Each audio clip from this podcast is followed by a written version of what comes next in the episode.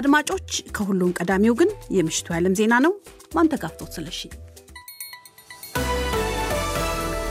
የዲደብሊው ዜና ጤና ይስጥልኝ አድማጮች። በቅድሚያም አርስተ ዜና ውጊያው እንደተጠናከረ በተነገረበት የአማራ ክልል መንግስት በክልሉ የሚንቀሳቀሱ ታጣቂዎችን የፋኖ ታጣቂዎች ደግሞ የመንግስት ወታደሮችን በየፊናቸው እጅ እንዲሰጡ ጥሪ አስተላለፉ። በምዕራብ ጎጃም ዞን ዳጋዳሞት ወረዳ ዛሬን ጨምሮ ሰሞኑን ከፍተኛ ውጊያ እንደነበር ተገልጿል። ከስልጣናቸው በፈቃዳቸው በለቀቁት የኢትዮጵያ ብሔራዊ ምርጫ ቦርድ ሰብሳቢ ብርቱካን ሚደቅሳ ምትክ የተሰጠው አዲስ ሹመት ጸደቀ። የወይዘሮ ሜላት ወርቅ ኃይሉ ሹመት ዛሬ በሕዝብ ተወካዮች ምክር ቤት የጸደቀው 272 የምክር ቤቱ አባላት በተገኙበት ነው። ትግራይ ክልል ዋና ከተማ መቀለ የሚገኘው አሉላ አባነጋ አውሮፕላን ማረፊያ ውስጥ በተነሳ የእሳት ቃጠሎ ከአዲስ አበባ መቀለ ይደረጉ የነበሩ በረራዎች ተስተጓጉሉ። የማዕከላዊ ኢትዮጵያ ክልል የሕዝብ ተወካዮች ምክር ቤት አንድ የምክር ቤት አባሉን ያለመከሰስ መብት አነሳ። ዩናይትድ ስቴትስ በቀይ ባህር መርከቦች ላይ የሚደርሰውን ጥቃት ለመዋጋት በሚል አስር አገራትን ለማስተባበር ግብረ ኃይል ማቋቋሟን ይፋ አደረገች። ዜናው በዝርዝር ውጊያው እንደተጠናከረ በተነገረበት የአማራ ክልል መንግስት በክልሉ የሚንቀሳቀሱ ታጣቂዎችን የፋኖ ታጣቂዎች ደግሞ የመንግስት ወታደሮችን በየፊናቸው እጅ እንዲሰጡ ሲሉ ጥሪ አስተላለፉ። የአማራ ክልላዊ መንግስት ባለፈው ሳምንት ያደረገውን ለሰባት ቀናት የሚቆይ የእጅ ስጡ ጥሪ በድጋሚ ለአንድ ሳምንት ማራዘሙን አስታውቋል። በአንጻሩ የፋኖ ታጣቂዎች የመንግስት ወታደሮች እስከ ታህሳስ 30 ድረስ እጅ እንዲሰጡ ጥሪ ማስተላለፋቸው በተለያዩ መገናኛ አውታሮች ተዘግቧል። ይህ በእንዲህ እንዳለ በአንዳንድ የክልሉ አካባቢዎች ውጊያዎች እንደነበሩና አሁንም እንደቀጠሉ መሆናቸውን ከየአካባቢው የሚደርሱን መረጃዎች ያሳያሉ።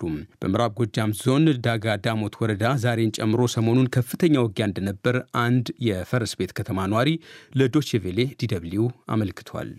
ትናንትና ያው አስራ ሁለት ሰዓት አካባቢ የተጀመረ ከንጋቱ ከዛ በኋላ ቀን ሙሉ ነው የዋለ ውጊያው። ዙሪያውን ነው ውጊያው የነበረ ከተማ ውስጥም ነበረ። ያው በጣም ጠንካራ ነበር። ከዚህ በፊት ከነበረው የበለጠ ነው ማለት ይቻላል። በጣም ጠንካራ ውጊያ ነው የዋለ ቀን ሙሉ ትናንትና። ሌሊቱን ጸጥ ብሎ ነው ያደረ። አሁን ደግሞ ረፋድ ላይ ዙሪያውን ይተኮሳል፣ ከባድ መሳሪያ ይተኮሳል። በደቡብ ወሎ ወገል ጤና የተባለችውን ከተማ የመከላከያ ሰራዊት ሲቆጣጠር በምዕራብ ጎጃም የፈረስ ቤት ከተማን ደግሞ የፋኖ ታጣቂዎች መቆጣጠራቸውን የዓይን እማኞች ተናግሯል። ካለፈው ሐምሌ 2015 መጨረሻ ጀምሮ በአማራ ክልል በፋኖ ታጣቂዎችና በመከላከያ ሰራዊት መካከል ውጊያ ከተቀሰቀሰ ጀምሮ በርካታ ቁሳዊና ሰብአዊ ጉዳቶች ደርሷል። የተከሰተውን ውጊያ ተከትሎ መንገዶች በመዘጋታቸው ዕለታዊ የምግብ ፍጆታዎችን ወደ ገበያ ወጥቶ መግዛትም ሆነ መሸጥ አልተቻለም። የመድኃኒት እጥረቶችም በየጤና ተቋማቱ መከሰታቸውን ነዋሪዎች መናገራቸውን አለም ነው መኮንን ከባህር ዳር ዘግቧል። ከስልጣናቸው በፈቃዳቸው በለቀቁት የኢትዮጵያ ብሔራዊ ምርጫ ቦርድ ሰብሳቢ ብርቱካን ሚደቅሳ ምትክ የተሰጠው አዲስ ሹመት ጸደቀ። በጠቅላይ ሚኒስትር አብይ አህመድ የኢትዮጵያ ብሔራዊ ምርጫ ቦርድ ሰብሳቢ ሆነው እንዲሾሙ የቀረቡት ወይዘሮ ሜላት ወርቅ ኃይሉ ሹመታቸው ዛሬ በሕዝብ ተወካዮች ምክር ቤት የጸደቀው 272 የምክር ቤቱ አባላት በተገኙበት ነው። አዲሷ ተሿሚ ከ2012 ዓ ም ጀምሮ የኢትዮጵያ ብሔራዊ ምርጫ ቦርድ ጽህፈት ቤት ኃላፊ ሆነው ለሶስት ዓመት ማገልገላቸው ተነግሯል። በምክር ቤቱ በመንግስት ተጠሪ ሚኒስትር ተስፋዬ በልጅጌ ስለ አዲሷ ተሿሚ ቀጣዩን ተናግሯል። በዛሬው ዕለት የቀረቡት እጩ የማንኛውም ፖለቲካ ፓርቲ ወይም ድርጅት አባል ያልሆኑ ከምርጫ ጉዳዮች ጋር በተያያዘ ከፍተኛ ሙያዊ ልምድ ያላቸው መልካም ስነ ምግባርም ያላቸው እንዲሁም የሚሰጣቸውን ሀገራዊ ኃላፊነት ለመሸከም የሚያስችል ከፍተኛ አመራር ብቃት እንዳላቸው ታምኖባቸዋል። በዛሬው የህዝብ ተወካዮች ምክር ቤት መደበኛ ጉባኤ ሹመታቸው በአንድ ድምፀ ተአቅቦ የጸደቀው አዲሷ የብሔራዊ ምርጫ ቦርድ ሰብሳቢ በተለያዩ መስኮች ከ30 ዓመት በላይ ያገለገሉ መሆናቸው ተገልጿል። በተያያዘ ዜና የኢትዮጵያ ህዝብ ተወካዮች ምክር ቤት አቶ ጌትነት ታደሰን የኢትዮጵያ ብሮድካስቲንግ ኮርፖሬሽን ኢቢሲ ዋና ስራ አስፈጻሚ አድርጎ ሾሟል። አቶ ጌትነት ዛሬ ለአዲሱ ስልጣን እስከተሾሙ ድረስ የኢትዮጵያ ዜና አገልግሎት ዋና ስራ አስፈጻሚ በመሆን ሲሰሩ ነበር። የቀድሞ የኢትዮጵያ ብሮድካስቲንግ ኮርፖሬሽን ዋና ስራ አስፈጻሚ አቶ ፍሳ ይታገሱ ደግሞ በቅርቡ የኢትዮጵያ የንግድና ቀጠናዊ ትስስር ሚኒስትር ዴኤታ ሆነው ተሾሟል። የአዲስ አበባ ወኪላችን ሰለሞን ሙጬ በዜና መጽሔት ተጨማሪ ዘገባ አለው። ትግራይ ክልል ዋና ከተማ መቀለ የሚገኘው አሉላ አባ ነጋ አውሮፕላን ማረፊያ ውስጥ በተነሳ የእሳት ቃጥሎ ከአዲስ አበባ መቀለ ይደረጉ የነበሩ በረራዎች ተስተጓጎሉ። ምንጮች ለዶችቬሌ እንደገለጹት በመቀለ አሉላ አባ ነጋ አውሮፕላን ማረፊያ የአውሮፕላን መንደርደሪያ ሜዳ አካባቢ የእሳት ቃጥሎ የታየው ዛሬ 8 ሰዓት አካባቢ ነው። በዚህም የተነሳ ቢያንስ ሶስት ከአዲስ አበባ ወደ መቀለ ይደረጉ የነበሩ በረራዎች ተስተጓጉሏል። ሌላ ከመቀለ ወደ አዲስ አበባ መጓዝ የነበረበት አውሮፕላንም ካለበት አልተንቀ አልተንቀሳቀሰም። ከአዲስ አበባ የሚመጣ እንግዳ ለመቀበል አውሮፕላን ማረፊያ ቅጥር ግቢ ውስጥ የተገኙ አንድ ግለሰብ የእሳት አደጋ መከላከል መኪኖች ወደ አውሮፕላን ማረፊያው ስፍራ ሲገቡ መመልከታቸውን ገልጿል። መቀለው ወኪላችን ሚሊዮን ኃይለስላሴ ከአሉላ አባነጋ አውሮፕላን ማረፊያ ስለተፈጠረ ሁኔታ ከአየር ማረፊያው ሰራተኞችና ከመቀለ የእሳት አደጋ መከላከል ባለስልጣናት ለማጣራት ያደረገው ጥረት እስካሁን አልተሳካም። የማዕከላዊ ኢትዮጵያ ክልል የሕዝብ ተወካዮች ምክር ቤት አንድ የምክር ቤት አባሉን ያለመከሰስ መብት አነሳ። ምክር ቤቱ የአባሉን የአቶ ታረቀኝ ደግፌን ያለመከሰስ መብት ያነሳው በወልቂጤ ከተማ እያካሄደ በሚገኘው ስድስተኛ ዙር ሶስተኛ ዓመት የስራ ዘመን ሁለተኛ አስቸኳይ ጉባኤው ነው። የምክር ቤት አባሉ ያለመከሰስ መብት የተነሳው በምክር ቤቱ የሕግና አስተዳደር ጉዳዮች ቋሚ ኮሚቴ ባቀረበው የውሳኔ ሀሳብ መሰረት መሆኑ ተገልጿል። ጉባኤው ቋሚ ኮሚቴ ባቀረበው የውሳኔ ሀሳብ ላይ ከተወያየ በኋላ በሰባት ተቃውሞ በአምስት ድምፅ ተአቅቦና በአብላጫ ድምፅ የምክር ቤት አባሉ የህግ ከለላ እንዲነሳ አጽድቋል።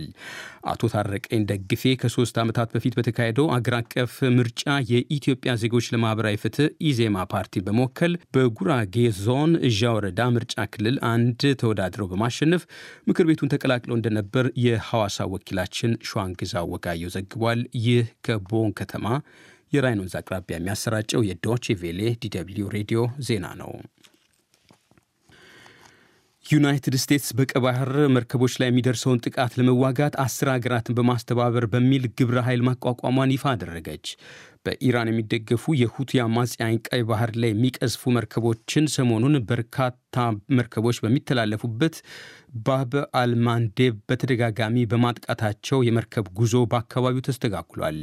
የዩናይትድ ስቴትስ መከላከያ ሚኒስትር ሊሎይድ አውስቲን ለአካባቢው ጥበቃ ማድረጉ አንገብጋቢነት የግብረ ኃይሉ መቋቋምን ዛሬ ከባህሬን ይፋ ባደረጉበት ወቅት ተናግሯል። እዚህ ያላችሁት ዓለም አቀፉ የባህር መስመሩ ክፍት መሆኑን ልትጠብቁ፣ የዓለም አቀፍ ንግድ ፍሰትም በነፃነት እንዲቀጥል ነው። የዓለማችን ከ10 እስከ 15 በመቶ ንግድ የሚንሸራሸረው በቀይ ባህር ነው። ስለዚህ ያን የንግድ መስመር ያለምንም እክልና ትንኮሳ እንዲቀጥል መጠበቅ ለሁሉም ሀገሮቻችን ጠቃሚ ነው።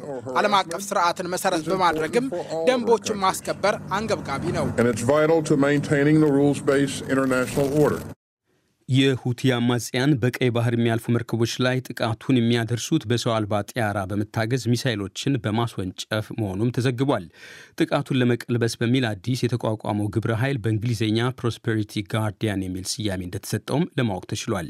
ባህሬን፣ ካናዳ፣ ፈረንሳይ፣ ጣሊያን፣ ኔዘርላንድ፣ ኖርዌይ፣ ስፔንና ሲቸልስም የግብረ ኃይሉ አባላት ናቸው። የብሪታንያ የባህር ኃይል ግብረ ኃይሉን መቀላቀሉን ዛሬ ይፋ አድርጓል። ጀርመን ግብረ ኃይሉን ለመቀላቀል እያጤነችበት መሆኑን የጀርመን መከላከያ ሚኒስትር ቦሪስ ፒስቶሪየስ መግለጻቸው ተዘግቧል። በኒጀር ወታደራዊ ሁንታ በመፈንቅለ መንግስት ስልጣኑን ከተቆጣጠረ ወዲህ አንድ የጀርመን ከፍተኛ ባለስልጣን አገሪቷን ሲጎበኝ የጀርመን መከላከያ ሚኒስትር ቦሪስ ፒስቶሪየስ የመጀመሪያው ሆኑ። የኒጀር ወታደራዊ ሁንታ የቀድሞ ፕሬዝዳንት ሞሐመድ ባዞምን ባለፈው ሐምሌ ወር በኃይል ከስልጣን ካስወገደ ጊዜ አንስቶ አገሪቱ ከምዕራባውያን ጋር ያላት ግንኙነት ሻክሮ ቆይቷል። የጀርመን መከላከያ ሚኒስትር ዛሬ ከኒጀር እንደተናገሩት ከመፈንቅለ መንግስቱ በኋላም ቢሆን ጀርመን ኒጀር ያላትን ሁሉን ነገር እርግፍ አድርጋ አልቶችም። እንደሚመስለኝ ከዚህ በፊትም በተደጋጋሚ ግልጽ እንዳደረግኩት ጀርመንም ሆነ የአውሮፓ ተባባሪዎች አሊያም ሌሎች አጋሮች በዚህ ቀጠና ተሳትፎ ማድረጋቸው ጠቃሚ ነው። ከኒጀር ጋር ተባብሮ በመስራት ጥሩ ታሪክ አለን። የጀርመን መከላከያ ሚኒስትር ከኒጀር ጠቅላይ ኤታማዦር ሹም ጄኔራል ሳሊፎ ሞዲ ጋር ዛሬ ሊነጋገሩ ቀጠሮ መያዙም ቀደም ሲል ተዘግቧል። የተባበሩት መንግስታት ድርጅት በጋዛ የተኩስ አቁም ጉዳይ ያዘገየውን የድምፅ አሰጣት ዛሬ እንደሚያደርግ ተዘገበ። የተመድ ጠቅላላ ጉባኤ በጋዛ አስቸኳይ የተኩስ አቁም እንዲደረግ ባለፈው ሳምንት በአብላጫ 153 ድምፅ መደገፉ ይታወቃል። ይህ በእንዲህ እንዳለ እርዳታ ድርጅቶች ጋዛ ውስጥ ያልታጠቁ ሰላማዊ ሰዎች መከራ መበርታቱን በመግለጽ ከተመድ ድምፅ አሰጣጥ ቀደም ብለው ድምፃቸውን አስተጋብቷል። ይህ ዶቼቬሌ ሬዲዮ ነው።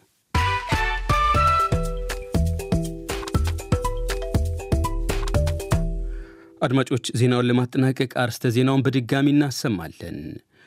ውጊያው እንደተጠናከረ በተነገረበት የአማራ ክልል መንግስት በክልሉ የሚንቀሳቀሱ ታጣቂዎችን፣ የፋኖ ታጣቂዎች ደግሞ የመንግስት ወታደሮችን በየፊናቸው እጅ እንዲሰጡ ጥሪ አስተላለፉ። በምዕራብ ጎጃም ዞን ደጋዳሙት ወረዳ ዛሬን ጨምሮ ሰሞኑን ከፍተኛ ውጊያ እንደነበር ተገልጿል። ከስልጣናቸው በፈቃዳቸው በለቀቁት የኢትዮጵያ ብሔራዊ ምርጫ ቦርድ ሰብሳቢ ብርቱካን ሚደቅሳ ምትክ የተሰጠው አዲስ ሹመት ጸደቀ። የወይዘሮ ሜላት ወርቅ ኃይሉ ሹመት ዛሬ በሕዝብ ተወካዮች ምክር ቤት የጸደቀው 272 አባላት በተገኙበት ነው። ትግራይ ክልል ዋና ከተማ መቀለ የሚገኘው አሉላ አባነጋ አውሮፕላን ማረፊያ ውስጥ በተነሳ የእሳት ቃጠሎ ከአዲስ አበባ መቀለ ይደረጉ የነበሩ በረራዎች ተስተጓጎሉ። የማዕከላዊ ኢትዮጵያ ክልል የሕዝብ ተወካዮች ምክር ቤት አንድ የምክር ቤት አባሉን ያለመከሰስ መብት አነሳም። ዩናይትድ ስቴትስ በቀይ ባህር መርከቦች ላይ የሚደርሰውን ጥቃት ለመዋጋት አስር አገራትን በማስተባበር በሚል ግብረ ኃይል ማቋቋሟን ይፋ አደረገች። ዜናው በዚሁ አበቃ። መልካም ጊዜ። ጤና ይስጥልኝ።